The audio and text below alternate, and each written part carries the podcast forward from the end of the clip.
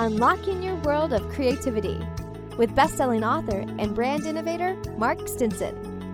Mark introduces you to some of the world's leading creative talent from publishing, film, music, restaurants, medical research, and more. You'll discover how to tap into your most original thinking, how to organize your ideas, and most of all, how to make the connections and create the opportunities to launch your creative work. Unlocking your world of creativity.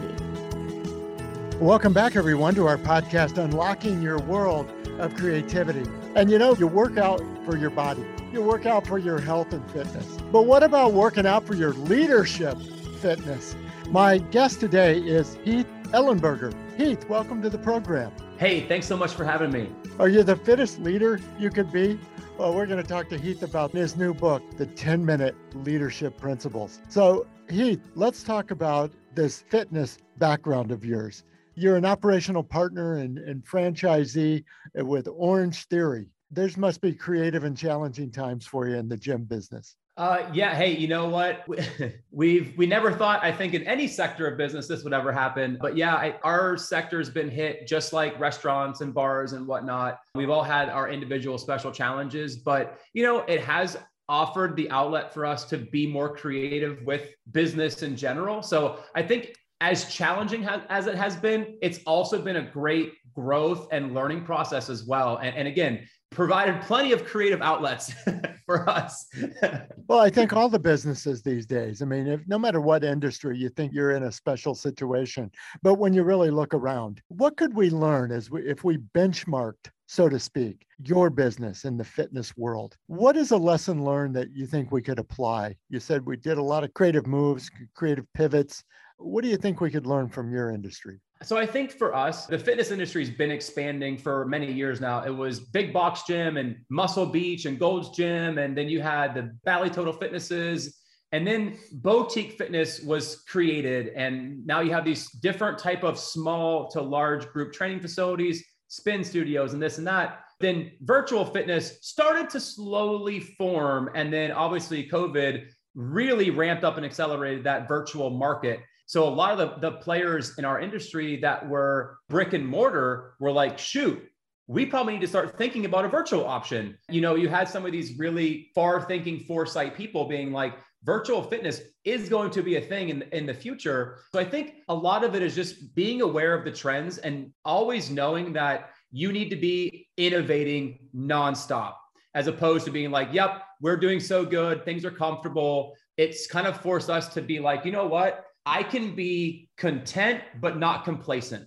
And that's what really the, the last year and or so has taught me is let's be happy with what we have, but let's not settle for here. Let's continue to be innovative. Let's continue to create new ideas and pathways for us to continue to be successful. And the other thing is, is readjusting how we look at success and what does success actually look like now versus 10 years ago, five years ago, five months ago. Very strong content but not complacent. I like yeah. it.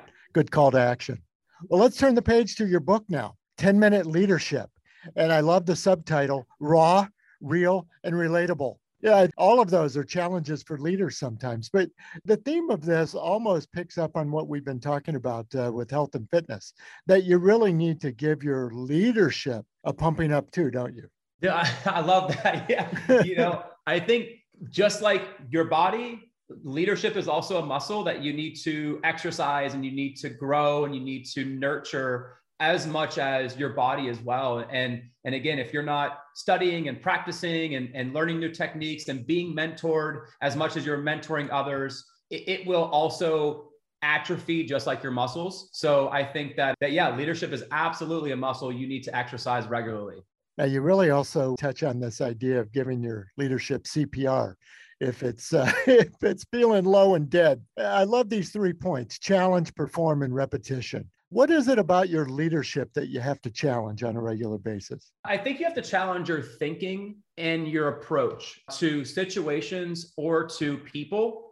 And if you're not challenging your leadership, it's kind of like when you go to the gym and you don't challenge your muscles, you know, because in leadership, you grow to a certain point but then you hit a ceiling there. It's kind of like the law of the lid from John Maxwell. Is there's always a there's always a lid. So when you go work out your biceps or your chest, if you're always using 25 pounds, eventually that muscle stops adapting and stops growing because the stress has stopped. The body's acclimated to that weight. Same thing with your leadership is you're like, hey, I read two leadership books. I'm good to go. Yep, until a bigger problem comes your way. that wasn't in the book.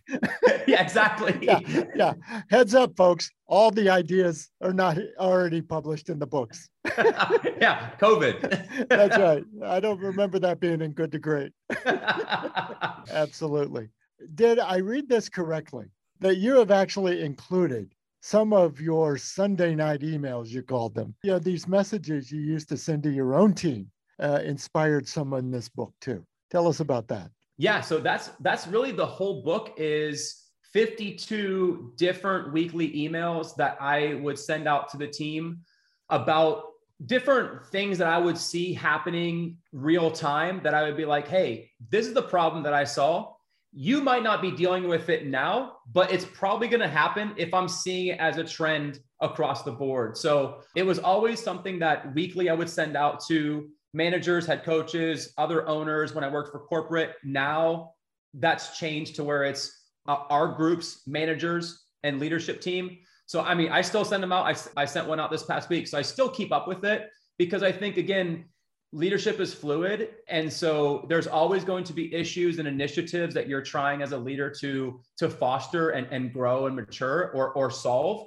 And those change weekly. Those are things that you know i want to make sure that our team's always getting enough resources that they can one solve or help initiate in their studio because in our business our studio managers are essentially the business owner and they they run the business and we want to be able to empower them with the tools and resources they need to be the best leader they can I guess this is why I was asking because you know a lot of business books talk about the conceptual approach to management or leadership, but when you talk about raw and real, these were real messages in real time going out every Sunday night. Yeah. You know, the funny thing is, people that know me that have bought the book and read it, they're like, dude, we can hear you through the pages of this book because it's you speaking. It's, and again, when we say raw, like this is my heart speaking a lot of times through the pages. And so it's really funny, like that that's been said on multiple occasions from like people that don't know each other. So that was a goal of mine was to hope people could really feel the raw emotion coming across. And i think that that was achieved. So i was i was super happy with with some of that feedback. Mm-hmm. and in a role like yours you also i guess are trying to build motivate uh, stimulate and mentor up and coming leaders that may be rank and file now, but certainly have management and leadership potential. What do you want to convey to those young leaders? Yeah, I think right now in our organization, Fridays are usually are like a leadership development day. So people young in management or maybe looking to get into management, it's open to the whole company. Anybody wants to come and learn, that's a day that they can do that. Uh, I hosted an, an Elevate event last week. It's just basically people looking to say like, what are next steps for me? What do I need to do? At least kind of understanding what those steps in the process are. And I think a lot of times people get frustrated because maybe promotions don't seem attainable because there's either a bottleneck in a business that people might think that there is, but maybe they don't know all the other options or maybe what they need to do to promote and to progress. So I think it's being very transparent and laying out those steps for them to say, like, hey, look, you might not see this because you're not able to see the full picture because you're in the picture, not outside the frame. So it's being able to pull them out of the frame for a minute and show them the bigger picture. And so I think that's the important part of like getting across to people in the organization is like, hey, look, I understand this is where you want to be. You're here now, but what are the steps that you need to do in your time to step up and, and elevate? And uh, Mark, everybody nowadays wants to be promoted because they show up to work on time. Uh, what? What? that's not enough. Heath, come on. Right. so, you know, it's like, hey, let's do that five days in a row and then we'll talk. there you go. Well, and this is your first book. So I also wanted to talk a little about your creative process. First of all, I guess the motivation that you had to say, hey, I think I'll collect these things. I've got a message, I've got a story to share. What compelled you to put this book together? Man, that's a great question. It, this book wasn't supposed to be the book. To be honest, I, you know, during shutdown, I had a lot of time to think, obviously. I told my wife one day we were taking a walk. I was like, I'm gonna write a book, and she's like, okay. And then she just like ignored it because uh, I have like crazy ideas all the yeah, time. Yeah, this isn't your first idea. yeah, no, exactly. So we got back to the hotel uh, where we're staying at, and I just started typing, and I was pretty deep into like in my mind a pretty good concept, and then we reopened, and then things got pushed. But I had on my heart there's there was something stirring in me. And I was like, you need to do a book. I was writing my one of my Sunday night emails, and it was like, this is it. This is what I need to put out. So I went back through all of the emails I sent over the last couple of years, and I started to extract different emails that I felt would be relative to 2020 and on. And most of them were some that I was writing basically from May of last year through January of this past year so a lot of them are super relevant to current times. And there's there's a few like oldies and goodies in there that I have done in the past that were that were really good feedback ones. But um, that was that was the thing is, is like I just had this this stirring on my heart that I was like I need I want to get a message out that I can help one person maybe get their team inspired or inspire them to become a better leader or just take a risk somewhere. And that was really what the purpose of the book was is like hey i'm not going to be a new york times bestseller. That's okay. But if i can help one two ten people it's worth it. That's terrific. And what about the process of trying to put all these together? And ultimately you say hey i think i've got it. And you got to hit the send button to the publisher. Yeah that was a new process. I've never done it before. And so I worked with a great uh, self publishing company. Xulon Press is the guys who I teamed up with to make the book happen. You know, I had all the, the emails ready to go. And, and I called the guy, the sales guy, I'm like, hey, we're ready to rock and roll. And he's like, okay, this is what we need. So I send the manuscript over, which I didn't know that we, even what it was called. And so I sent it over, and they're like, did a review of the first 10 pages and they sent me back like their suggestions on editing and whatnot. So I was like, oh wow, this we're in the process now. Like this is this, this is, is real. Happening. When you start getting edits, this is serious. I'm like, oh, I'm back in second grade all over again. I'm gonna yes. have to do it over. Uh-huh. Um, so yeah, so so the whole process of refining and refining, and it really felt, you know, if I could compare it to like an artist where you're, you know, you're refining your painting or your sculpture, and it's like you're you're taking little pieces where you're like that was good but we can refine it even better and we can make it a little bit better. But there's some point where you have to kind of step back and be like okay we could sit here and get super nitpicky. And there were things that i was like last minute trying to change.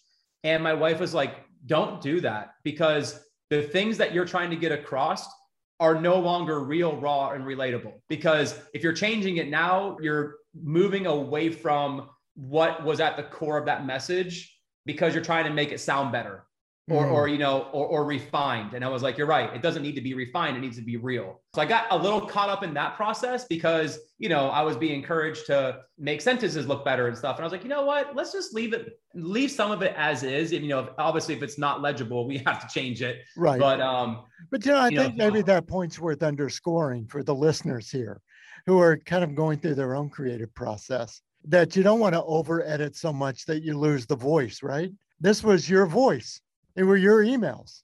Yes. No, that's that's such a great, great message is somebody looking out that doesn't know you or the reason you wrote that or whatever was happening. They're only seeing it from a grammar perspective. They're not seeing it from the gravity of the message that you wanted to get across. So true. And now uh, the book is published. You've been marketing it. You've been out on the road, so to speak, doing your podcasts and interviews. How are you enjoying that? Oh man, you know, I didn't know what to expect. I literally had no expectations. So I think that's a good thing because I'm the kind of person who can get super disappointed really quickly because I'm like the most competitive person ever. And so I'm like, oh, I want to sell a thousand copies day one. And I pushed all that aside and was like, you know what? This is not my core business. My core business is to still impact people in a positive way in our business. So I did a little promotion of it because uh, I wanted to get the word out that the book was coming. I've done a few podcasts. Really have enjoyed this process of launching a book and kind of you know getting out there as, as far as an author goes. I love this part of it. I wish I could do more, but just because of the obstacles we're facing as as a business right now, I haven't been able to do as much as I would have liked to. Just because of being pulled, you know, a hundred different directions. Really enjoyed the podcasting and, and the marketing of the book. And I've done a couple of speaking events. Uh, I just did one for a college soccer team. The coach bought the book, brought me in and wanted me to speak to the team. So that's been super fun. Excellent. Well, folks, the website is 10, the number 10, minute leadership.com. Check it out. It's all about Heath and all about the book.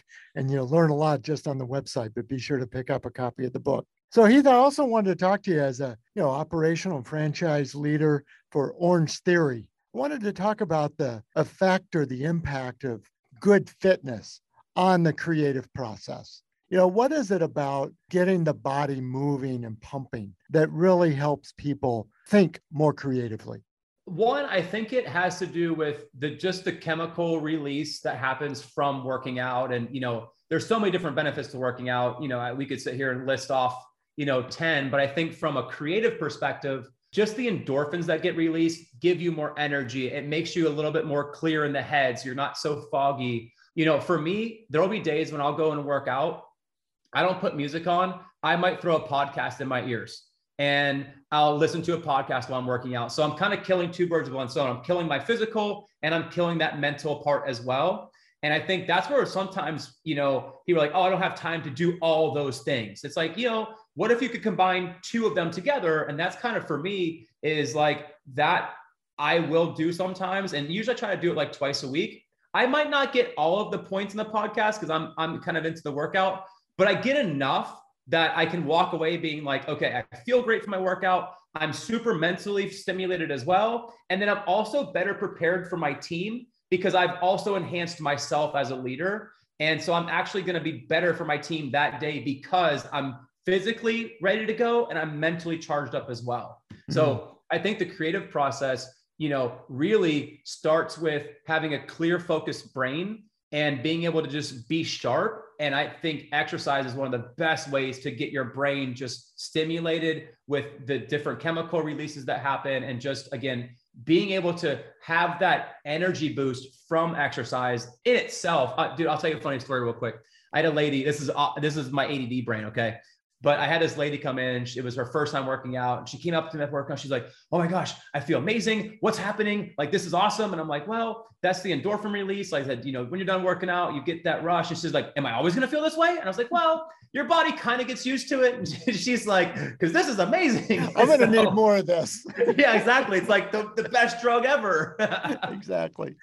Well, you know, you also get. I'd love to get some insight into the you know, sort of fitness customer for a second. We'll put our marketing hats on for a second. How much of that me time?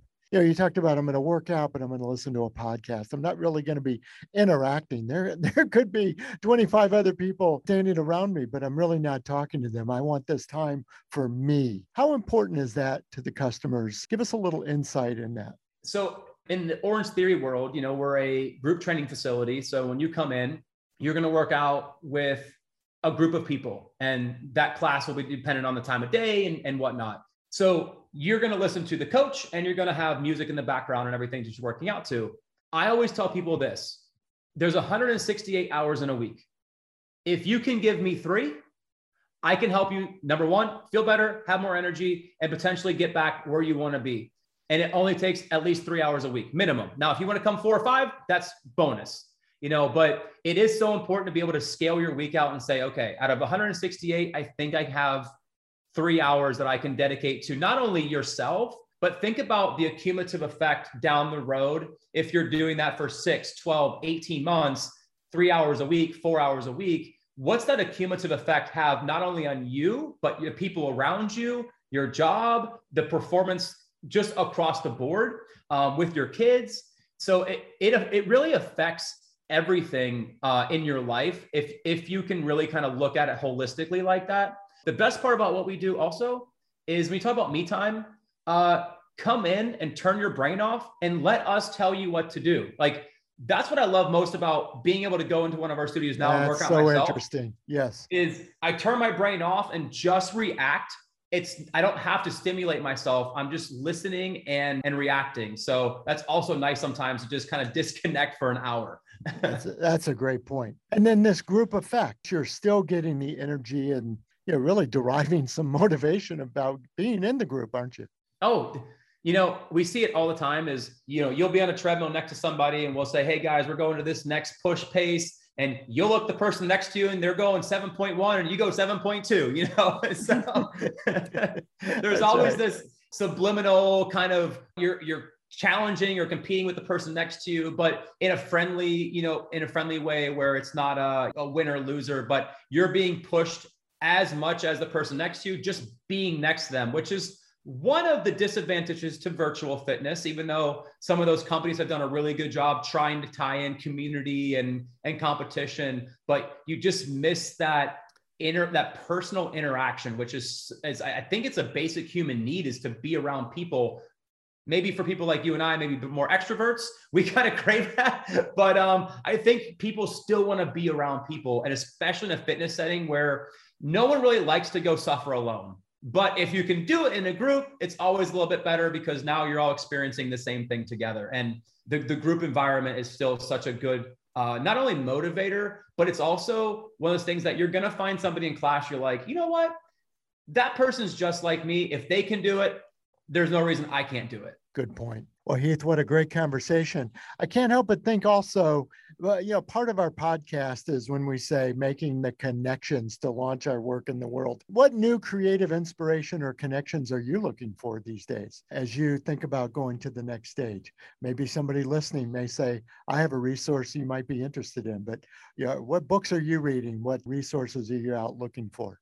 Oh, okay. This is that's a great question. So one, this past January, I knew this this year was going to present some new challenges for me with the book launching and with the with the businesses being in a new state. So I was like, you know what?